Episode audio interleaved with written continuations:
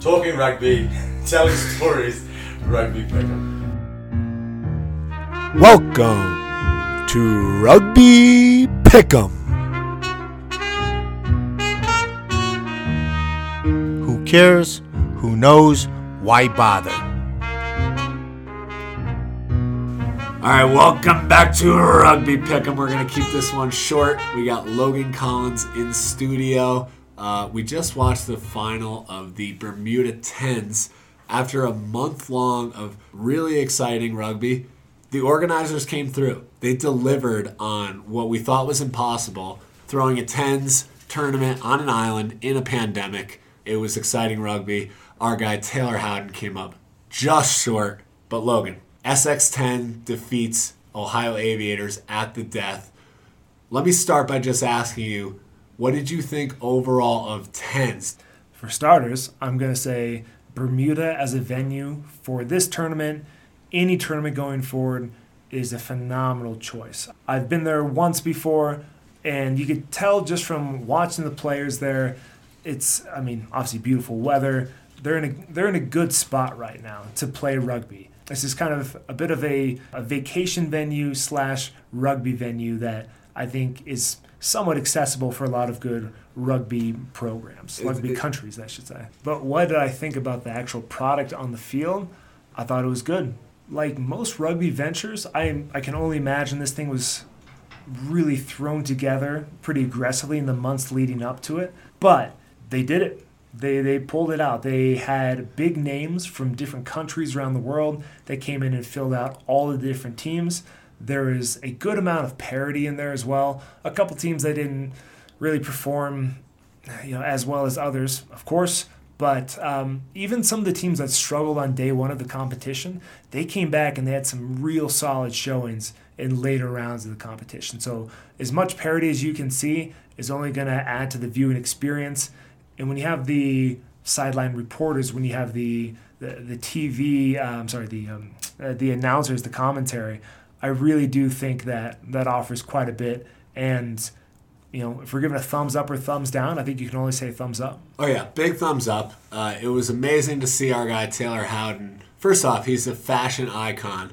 He had the bucket hat, he had the stunner shades, like big, big Kim Kardashian shades on every day, hiding the face because you know the guy's got a poker face. Tens is a bit of a strategic game, Logan. I saw a lot of um, similarities to the game I grew up loving, American football, where coaches can literally be the most invasive, like micromanagers. Uncle Johnny would call them macrogemer.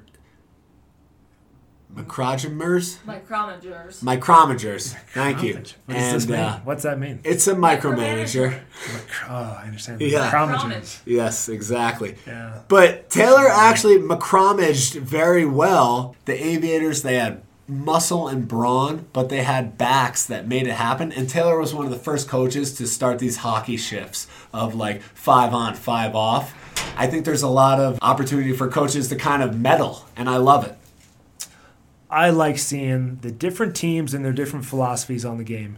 No doubt you saw some squads that were taking more of a 15s approach, some teams that maybe took more of a 7s approach in terms of their personnel, but also in terms of their style of play. Aviators, no doubt about it, took, I think you would have to say, took more of a 15s approach. They had some battering centers, um, they had some pretty big forwards, but they did also bring along a couple guys that have a strong boot and also an accurate boot and I think they really they played into that. They thought about, of course, you start to play to the rules. We're going to score a try, but then we have these different options of maybe bagging an additional five points by kicking it from the 50. Um, as a coach, as a manager of the game, you have to be able to structure your roster to where you're going to be able to get the most points, give yourself the greatest chance of winning each fixture. I love it. Watching them beat the Palms in the semifinal was absolutely fantastic. Took it right to them. And then, right after the game got called, uh, someone grabbed someone's collar and there was a nice one minute scrap, which I just, I love. You know, the boys are fighting for a fucking hard game. You just want to get in a scrap with the guy as long as no one dies. I think it's always good for the rugby fan to watch a little scrap.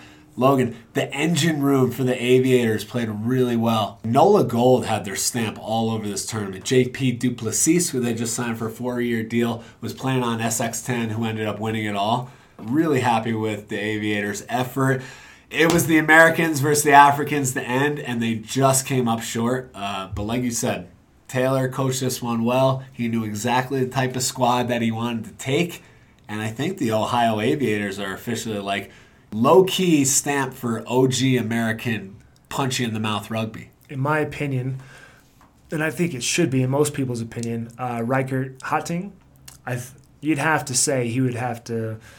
He, he just played such an important role out on that field. You'd, you'd like to think he'd be an MVP sort of caliber player for that Ohio Aviators side. He was this incredibly physical force on the field that most of the opposing backs had a hard time working with. And he was athletic enough to where maybe some of the other side, uh, the opposing forwards, could really be able to track down on the field. He played with a certain intensity that a lot of other teams didn't see. He was big in the lineout. We saw that the last game, the final between SX10 and the Aviators, came down. The final lineout where we saw that um, Aviators had, oh, they threw the ball out of bounds. It turned into a line out. All SX10 had to do was take it down and kick it out. They lost the line out. Kids, let this be a lesson to you. You always contest a line out. When it comes down to the end of the game, you jump up front, make their hooker throw a perfect ball over the top of you. Because when they don't, when you put them under pressure and they fuck this up, the ball goes long, give your team one more shot, one more shot at getting that final try. This is what the Aviators had. They had one more shot at it. Unfortunately, ended with another knock on. But let that be a lesson. You always put up your man on the lineout. Get your guy up in the air. I'm looking at you, front rows. To the Southern Hemisphere in our final 30 seconds. The Wallabies stun the All Blacks. Weird game, two red cards. I'm still kind of torn on whether they're red or yellow, but the fact is we do need to make this game safer. So if the rules need to become more strict, then that's what has to happen.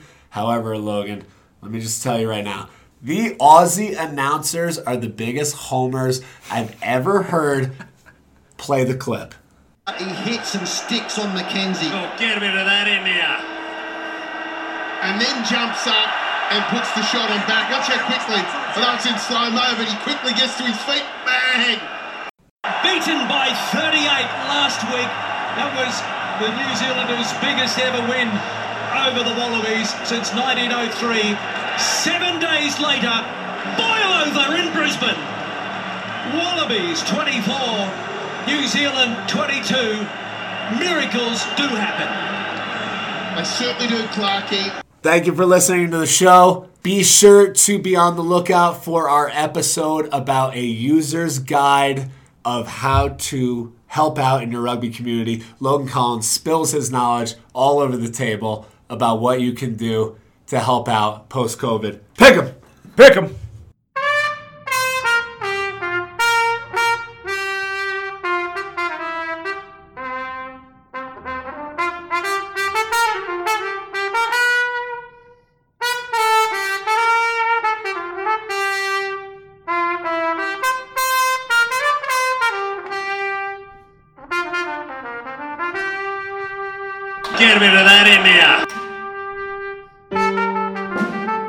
Much parity as you can see is only going to add to the viewing experience.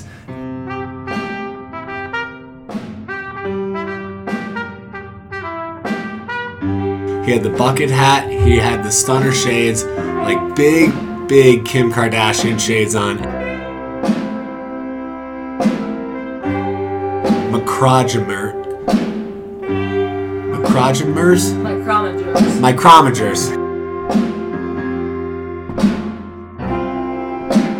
What did you think overall of Tens? Does it get your dick hard? For starters, battering centers, pretty big forwards, a couple guys that have a strong boot and also an accurate boot. I think there's a lot of opportunity for coaches to kind of meddle, and I love it. someone grabbed someone's collar, and there was a nice one minute scrap. Kids, let this be a lesson to you. You always contest a lineout. Get rid of that in there. Boilers are in Brisbane. Wallabies 24, New Zealand 22. Miracles do happen. I certainly do, Clarky. There. Certainly do, Clarkie. to start the game. He had this Ohio team that was like super heavy.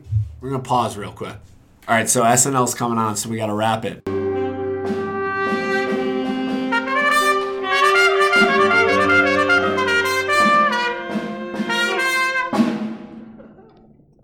Know your role.